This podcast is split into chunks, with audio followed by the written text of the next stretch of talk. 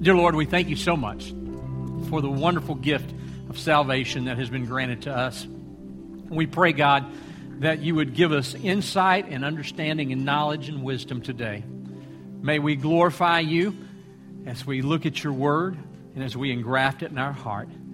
And may the name of the Lord Jesus be praised this day. In your name we pray. Amen. Well, last week I told you a story about my grandfather who was in World War II, and uh, he was a navigational officer in the, in the Navy uh, during the war, and his ship was torpedoed uh, off of South Africa, about 300 miles off the coast. And um, he, uh, long story short, most of you already heard it, so I won't tell it all again, made it over South Africa, and uh, they trounced around for five, six, seven days over there before they finally found somebody after spending five days at sea. And uh, he only had shorts, a t shirt, and socks because uh, he had been in bed. And when the first torpedo hit, he, it hit, hit so hard he banged his head and it kind of dazed him and knocked him out for a little bit. So, uh, uh, long story short, but it took six months for them to pick him up uh, because of the intensity of the war and because of their efforts and because of multiple factors. And so by the time he got home, it had been two and a half years. And when he got back home, he had lost everything on the ship. The government, uh, you know, the Army or the Navy gave him a pair of pants and a couple of shirts, and uh, that, that was pretty much it. And uh, he comes back, and he comes back with one pair of pants, two pair of shorts, and a, and a few shirts. And the pair of pants he had, he'd been wearing all the time. Because back then, people didn't wear shorts. Uh, particularly if you're in military, you didn't wear shorts. And uh, so at least adults didn't uh, in that time of history. It wasn't uh, really as acceptable as it is now. So uh, he only has those two pair of shorts, and my dad, about the second day after he gets home, has a tremendous toothache. So he said, Well, I'll take him to the dentist.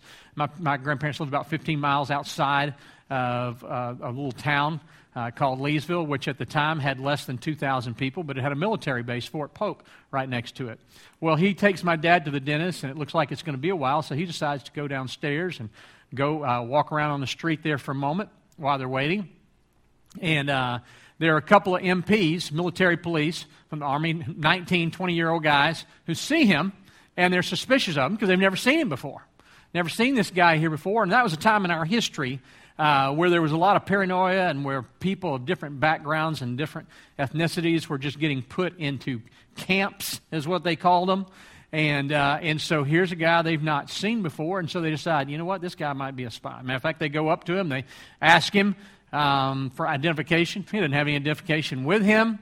And uh, so they start to cart him off. So they've got one on each arm. My dad, nine year old boy, looks out and sees his dad being taken by the military police. His dad's been gone for two and a half years in the war, and he's seen his dad being carted off. And so he runs down there. And he gets my uncle, who's a barber across the street, and they come and they verify who he is. Uh, because he had on the shorts, because they had not seen him, uh, they made the assumption, you know, this guy can't be trusted. When in fact, he'd been serving the country before they had ever long before they had ever joined the military. Uh, his ship had been tor- torpedoed. He had spent five days at sea, five to six days in, the, in, the, in a jungle area, and uh, was a, a decorated officer. But you know what? Sometimes decisions are made emotionally. You know that happens a lot with evangelical Christians. A lot of people who are evangelicals would say, "You know what? I love God." And the way that I love God is I, I emotionally try to connect with Him. I try to feel it, try to pray, try to sing songs. I try to do whatever I can to kind of feel Him. And then I try to serve Him. I try to do things for Him too. But when you talk about your mind, a lot of, a lot of people will say, but, you know, I'm not into all that. I just trust God. I'm not worried about any of those facts, any of those details. Doesn't really matter. Yeah, I've never read those books in the Bible. You know, I just think the important thing is you just love God. You know what the greatest commandment was, though? Matthew chapter 22. Matter of fact, it's in three, cha- it's in three different books. It's in Matthew, it's in Mark, and uh, it's in Luke. Jesus three times said, the greatest commandment is this, is that you love the Lord your God with all your heart, with all your soul, and your mind. Now, there's some of you, you just love God with your mind. You just knowledge. You're just reading and researching and forget the heart and the service part. I'm just going to learn a bunch. Okay? You're only loving God one dimensionally. He's asked us to love, us, love Him with all His heart, soul, and mind. And that is the greatest command. So, what I want to do today You know, this is a toolbox. It's not actually my toolbox. Uh, I'm not sure what you do. You know, I grew up, and my dad only had two tools a crescent wrench and a screwdriver. And uh, you can fix all things by beating on them. We used it as a hammer. So I was not really raised uh, to use tools properly, much less even really use tools. Uh, but this is a, the reason we have toolboxes is to help us to maintain what we have, help us to fix and repair and strengthen and uh, to keep things accurately growing or ac- ac- accurately moving and functioning. So today, what I want to do is I want to give you some tools. A lot of times people say, man, I, I need to go to that service or I need to do that because I need to be fed. And, and that's great, that's important. But you know what's even more important? That you learn how to feed yourself. Because you never know where God's going to put you one day, where the opportunity to hear it all might kind of dry up. So, what you want to do is you want to learn to feed yourself. And so, I want to give you some resources and I want to give you some encouragement to study the Word of God and the importance of knowing and studying the Word of God. And so, as we do that uh, this morning, uh, I want to strongly encourage you to uh, grab some notes that I have on the way out. That uh, all of the, all of this is listed in much more detail. I want to give you some things today, uh, but in a much more detailed fashion. You will have all this information. And um, you know, I as we talk about loving God with all our heart, with all our soul, and with all our mind. The way that we love God with our mind is this. First of all, uh, it is by knowledge. We learn, we take notes, we read, we study. Bible says, study to show yourselves approved as workmen that need not be ashamed, that rightly divide the word of truth. So that is a way through knowledge. Uh, another way that we do it is um, through memorizing, uh, memorizing Scripture and learning it and putting it into our hearts. Uh, another way that we do it, we'll talk about later, is meditating. Uh, but the way that I want us to talk about for just a moment here is through reason. Now, many people have been told this, or many people, actually Christians, take this menta- mentality. Well, yeah, there, there are questions out there about, you know, about creation. There are questions out there about Jesus and where did he come from. And, and uh, I know there are other religions. And, you know, I'm just not going to think about all that. And matter of fact, I, I, don't, I can't answer any of those scientific questions, so I just kind of check my mind at the door. And I don't think about that. I don't even want to hear it. But that's not really loving God with your mind. There are good reasons to believe that there's a God, and there are good reasons to believe that Jesus Christ is the salvation, is the Son of God in which He has sent to us. Okay, so there's good logical reason. Now, I was at Starbucks, I don't know, it's probably seven or eight years ago with a friend of mine who's an apologist uh, who actually is, is an expert in defending the faith. And uh, we were reading, we were going through some Bible passages, and this 21, 22 year old guy comes up to us and he goes, See, you're studying the Bible. I said, Yeah, we are. He goes, You know, there are a lot of books in there that used to be in there and they got taken out, and there are a lot of those that you're studying right there that got added about 400 years later. I go, Really? Tell me about that. He goes, Well, yeah, I've been studying this a lot, and there's a lot of problems with the Bible. A lot of things should be there. A lot of things taken out. You know, you know. They've now found the um, the tomb of Jesus, and and Mary Magdalene was right next to him, and it was apparent that that was his wife, and they had children. And uh, I go, help me out historically for just a moment. I said, um, what scholar do you have that that will attest to the claims that you're making? I'm talking about a scholar. He goes, oh, there's a lot. I, name one. And he kept avoiding the subject. I said, name, just give me one scholar. I want to know one scholar, academic, respected scholar. He goes, uh, Joseph Jacovici. And I'd been studying the Da Vinci Code at the time, and I, you probably don't even know who Jacovici is. And I go, that doesn't count. He's a Hollywood director. Okay, that's, that's, and he was a little stunned that I even knew who I was. and I usually don't know who Hollywood directors are, but he had written some ridiculous books.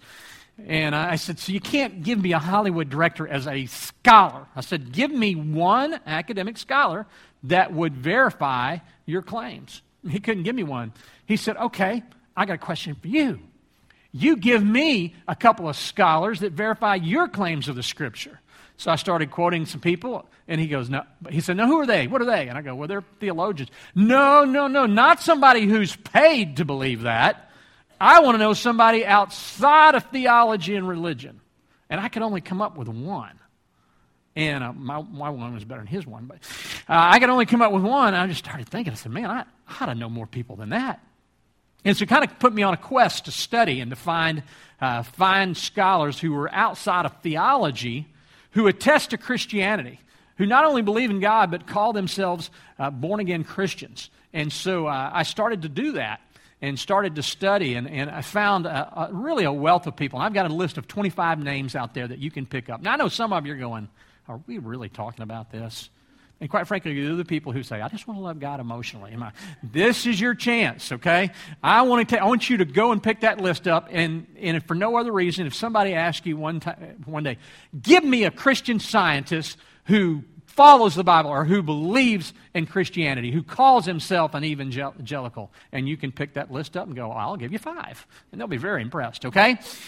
So I want to just give you a few names. There are many more out there. I want to just give you a few names of people who are well respected in the academic community uh, who are not theologians. The last one is, but he was also a, a molecular biophysics uh, professor before that. The first one would be uh, John Lennox, Dr. John Lennox, who has two PhDs from Cambridge and Oxford. He's taught at Oxford for a long time. He's the chairman of the mathematics department and applied science and uh, just a brilliant, brilliant scholar. Uh, he debates uh, Dawkins, he used to debate Hitchens, just a brilliant, brilliant mind. Dr. Francis Collins, uh, the foremost geneticist of our day, uh, recognized uh, by, matter of fact, by a president, received the National Award for Science uh, for his development improvement. Matter of fact, many would say that we're going to look back at him a hundred years from now and, and look at him uh, like a Louis Pasteur or uh, one of these great developers for his work in DNA and in genetics. Uh, matter of fact, he, he's cutting edge. I mentioned to you Christopher Hitchens, who was the, the famous atheist uh, who died about a year and a half ago. As Christopher Hitchens was, was dying, and he realized that, you know what doctor he called? He called for Francis Collins. He's a PhD and MD, because he said, you know what, I, I, I definitely don't believe what um, what uh, Dr. Francis Collins believes, but I believe him to be the greatest medical mind of our generation. So that's who he called. He's, Hitchens was a multimillionaire, he was an atheist, and he had. He, tra- he got Francis Collins not because of his faith, but because of his uh, academic and medical knowledge. And he even said, if I would have started with him six months earlier, I think he would have probably saved my life. Uh, so, great mind. He was, a, he was an atheist himself, and as he began to do his research, he, he believed that as he researched DNA and genetics, that it screamed there must be a creator. Uh, Dr. Alvin Plantinga, who's a longtime professor of philosophy at Notre Dame, uh, also regarded as probably the top philosopher of our day, uh, of this century, of the 21st century right now. Another great mind, very respected uh, in the academic field. Dr. Michael McConnell, for those of you who are attorneys or at law, uh, he's a former federal judge and now is the chairman uh, of and director of constitutional law at Stanford Law School uh, in Stanford over in California. A great mind, great guy. And then Dr. Alister McGrath. He's actually a theologian, but he also was an atheist and uh, at Oxford began to study. And it was interesting listening to him talk. He said, You know, I was an atheist because it was just kind of easy because it just I just assumed it was right and it just made the most logical sense. Uh, but then I got really challenged in college to begin to study and to, to define why I was an atheist. And, and through that process, uh, he said, I, I came to the very real conclusion that there must be a God, which eventually led me to Christianity. He was a molecular biophysics professor. Uh, he now has a PhD in theology as well. Uh, brilliant mind. Uh, another uh, Oxford professor, Oxford trained, as well as Cambridge, uh, double PhD. I've, I've, got a, again, I've got a list of about 25 names. I'd encourage you to pick that up. But just so you know, uh, when people say, Who are the scientists? Who are the great minds? There, there are plenty uh, who have come to that place. And I, I thought it was very interesting uh, on a lot of these guys. At, there was a point that they were atheists or agnostics. And it was literally the science that drove them to search uh, for a deeper meaning. And I, as Dr. McGrath said, he said there were some questions science just couldn't answer, and there were some questions that it posed that, in my mind, demanded that there be a God. Great information, great folks. I uh, hope you'll take the time to study that and learn about it. Now, I want to read some scripture to you uh, as we pause and think for just a moment uh, the, the importance that Scripture places on us knowing the Word of God. 2 Timothy 2.15, be diligent, diligent to present yourselves approved to God, a worker who does not need to be ashamed, correctly teaching the word of truth. 2 Timothy 3 14 through 17. But as for you, continue in what you have learned and firmly believed. You know those who taught you, and you know that from childhood you have known the sacred scriptures, which are able to give you wisdom. One of the things that the scripture does is it gives you wisdom and it gives you salvation through faith in Jesus Christ. All scripture is inspired by God, is profitable for teaching, for rebuking, for correcting, for training in righteousness, so that the man of God may be complete, equipped for every good work. And then in Acts chapter 17, verse 11, Paul has been in Thessalonica, and his message, the gospel, has not been received. But he comes preaching this message to the Bereans. It's a very, uh, just a very enlightening uh, verse about the Bereans and about their dedication to study the Word of God. Uh, it says that they were more open than the people in Thessalonica, and since they were wel- since they welcomed the message with eagerness and examined or studied the scriptures daily to see if these things were true. Paul comes preaching the gospel, and they begin to study the scriptures to see if it was true. Now, what's very interesting about that, you know what they were studying? They weren't studying the New Testament. It hasn't been written at this point. I mean, it's in, it's in oral form at this point. They've probably heard the teachings of Christ, but they don't have any written documents. The only written documentation they have is the Old Testament. So they have been studying the Word of God. They've been studying the Old Testament. And as they read the prophecies and as they hear what is being taught, they recognize this, in fact, is fulfillment of the prophecies that, of the Christ who was to come. Scriptures also help us to, to renew our minds according to uh, Romans chapter 12, verse 2. 1 Peter 2 2 says it's how we grow. Like newborn infants, desire the pure spiritual milk. The Scriptures, the Word of God, is to be read so that we may grow by it for your salvation. Psalms 119, 98 says that the Scripture imparts wisdom to us. Your commands make me wiser than my enemies for you are always with me. And Philippians 2:16 tells us it's our life and our purpose. Hold firmly to the message of life. Then I can boast in the day of Christ that I didn't run or labor for nothing. The importance of Scripture. Now, I want to share with you just a few tools um, that you uh, may be interested in. Some of you still buy books. Some of you I know uh, use your iPad and your Kindles, and that's fine. For those of you who actually buy books, uh, I think it's important if you're going to feed, learn to feed yourself, you're going to learn study, to get you a good study Bible. Now, my favorite is the ESV study Bible. Matter of fact, probably next year we'll be moving to the ESV. Holman has a good study Bible. There's the Life Application Study Bible. There's, there's a lot of them out there. This just happens to be my favorite. So when I'm preparing, if I, I, start a sermon, this is usually where I'll start. I'll read through the chapter, I'll read the passages, and uh, I'll just read through my study Bible. Uh, next, uh, another great tool to have is what we call a Bible dictionary. Uh, you can also get a Bible encyclopedia, but what is a Bible dictionary for? Well, if I'm reading a passage of Scripture and it tells me about a place or a person or an event, and I go, who's that? Where was that? What event is he talking about? I get my Bible dictionary out and I look it up. And there it is. And it tells me about it and it brings new life and new light to the passage. And then, uh, last but not least, commentaries. Now, uh, you know, you may not want to go buy the commentaries. Uh, you can certainly go online. There are a lot of good commentaries online on the websites that I'm about to share with you uh, that you can actually use. But if you want, I, I, still like paper. I still like books. I still like reading, believe it or not, uh, from, from, from words on paper. As a matter of fact, I'm, I'm having a hard time doing the other, transitioning to even use a Kindle. But nevertheless, uh, this is a very simple commentary. It's not what I necessarily regard as the best one but I would regard it as the easiest one. So if you've never done a Bible study and you're saying, I'm brand new to this and I don't, I don't really know a lot, this is the place I'd start. Matter of fact, it usually has a pink cover. There are two of them, and it's called The Bible Exposition Commentary. It's by Warren Wiersbe. And so it's a great one you can use. They're actually, uh, again, they have a pink cover. I took the pink covers off, uh, but they have a pink cover and a uh, great little commentary. There's hundreds and hundreds of commentaries. And again, you can use, uh, you can use the commentaries online that are provided. Now, let's talk about it because this is a tech generation. Let's talk about the tools that are available online. Number one, YouVersion.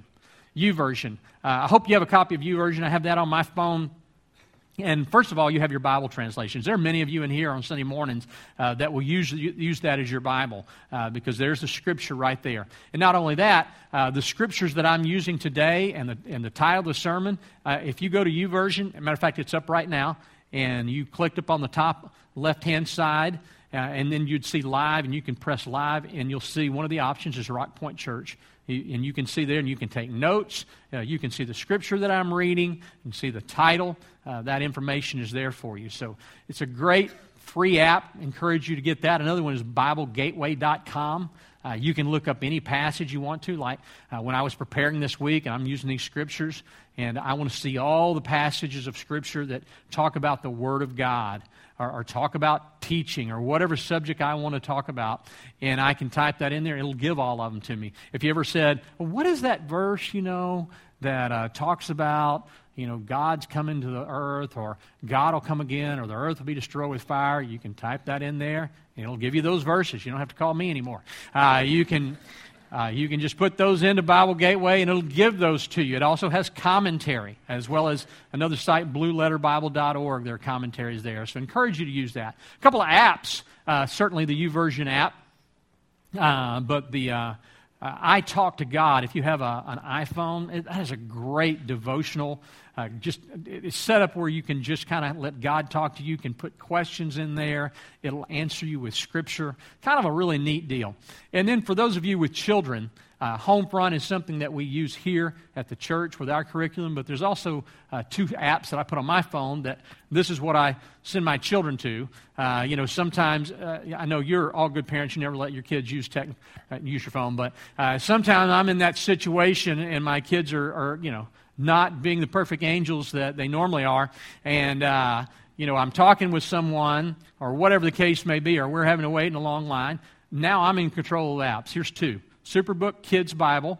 Uh, I think it's like 99 cents. It's by CBN and Evangelism Fellowship. Uh, it's actually Child Evangelism Fellowship. And uh, you can do the 99 cent or you can even pay a little more and get their whole deal. And there are like videos of every Bible character and almost every book of the Bible. There are games, there are all these things that you can do. And so uh, yesterday we had that moment, and I go, okay, guys, here are the apps you can do If you do anything else, I'll cut your hands off. So, uh, but here, here's your app right here. So, great one for children, also for iPads. There's beginner apps. Uh, there's David Bible Beginners and David and Goliath. Those are all listed out there. Encourage you to pick those up. Now, let's talk just a moment about studying your Bible. Uh, how do I study my Bible? I mean, I've never studied my Bible. How do I even start that process? I'm a new believer or I've just never learned. What is the process that I would start? Well, first of all, pray and, and just decide where are you going to start. You know, we did the Gospel of Mark. We took a year and went through the Gospel of Mark. So let's say I was going to study the Gospel of Mark. How would I start? Well, first of all, I'd start. I'd say, God, just give me wisdom and understanding as I read this, and give me understanding, and then I'd just read the whole book. And that may sound like a lot, but you could do it in about 30 minutes. So just commit to read the book so that you, un- you understand where it starts, where is it in, and what's happening in the book. After you've read the book, uh, maybe the next day you come back and say, okay, I'm going to start with chapter 1. And I'm just going to start with the first 10 or 11 verses, and I'm going to read that. And so that's what I would encourage you to do. And then as you read that, reflect and listen. Reflect upon the scripture, reflect about what you just read, and listen and say, God, speak to me. And what are you hearing him say as you read through that passage? After that, uh, observe and write. Make observations. So if you took those first 10 or 11 verses from Mark, you'd see it says Jesus is the Son of God. It says that he, uh, it quotes Isaiah saying he's the fulfillment of these prophecies. Um, and you continue to go and you see, here's John the Baptist. Who is he? He talks about baptism. Uh, I even see the voice of God uh, literally, the voice of God affirms who Jesus is. And you start to see all these observations. You know, Howard Hendricks over at Dallas Theological Seminary used to do this with his students. He used to get his students in and he'd say, All right, let's take out your Bibles. Look at John chapter 1, verse 1. Now I want you to write down 25 observations. They'd do that, and he goes, All right, I want you to write 25 more. 25 more? Are you kidding me? Now I want you to do 25 more. 25 more. 100 observations from one verse. Uh, and he would encourage them to keep going. He said he one time had a student make 300 observations of that one verse. Now, what that tells us is it's easy for us to just rush over and miss a lot. But if you take the time to reflect and to write down observations, you'll have a clear understanding of that passage and it'll just bring new life and new light to you as you reflect upon that passage. Then it's time for you to use your resources at that point. You can use the Bible dictionary, use your commentaries. Let's see, I've, I've read through this, I've thought about it, I've made observations. Here's what I think. Now, what do the commentators say? And again, you can use free, the free sources online. And uh, then you ask yourself, what is the point? What is the main point? And it should have already been answered for you by now. You, you will have come up with what you think, then you've read the commentators. Uh, it'll be in your study Bible.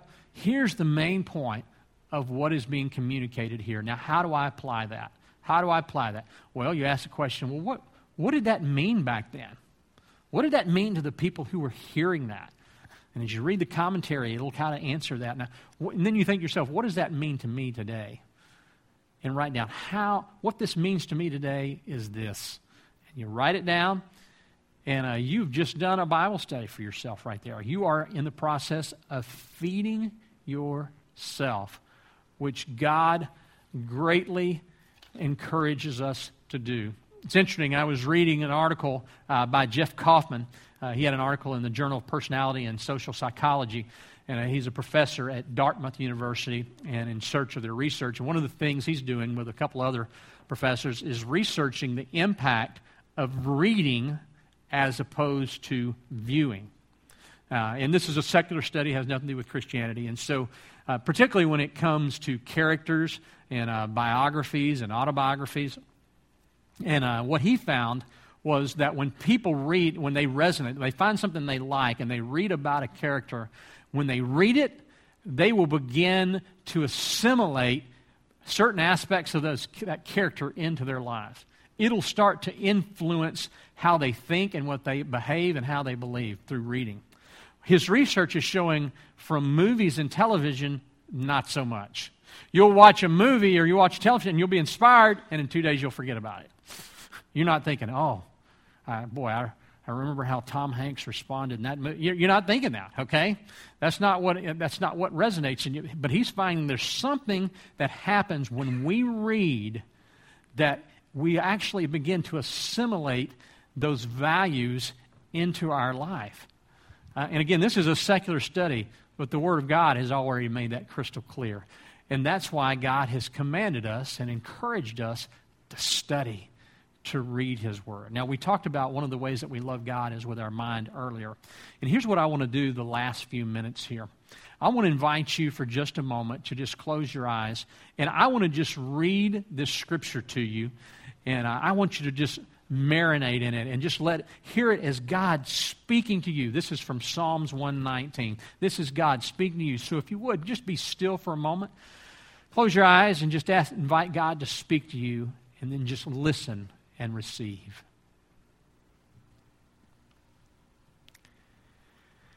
How happy are those whose way is blameless, who live according to the law of the Lord. Happy are those who keep his decrees and seek him with all their heart. They do nothing wrong. They follow his ways. You have commanded that your precepts be diligently kept. If only my ways were committed to keeping your statutes, then I would not be ashamed when I think about your commands. I will praise you with a sincere heart when I learn your righteous judgments. I will keep your statutes and never abandon them. How can a young man stay pure? By keeping your word. I have sought you with all my heart. Don't let me wander from your commands. I have treasured your word in my heart so that I may not sin against you. Lord, may you be praised. Teach me your statutes. With my lips I proclaim all the judgments from your mouth. I rejoice in the way revealed by your decrees as much as in all riches.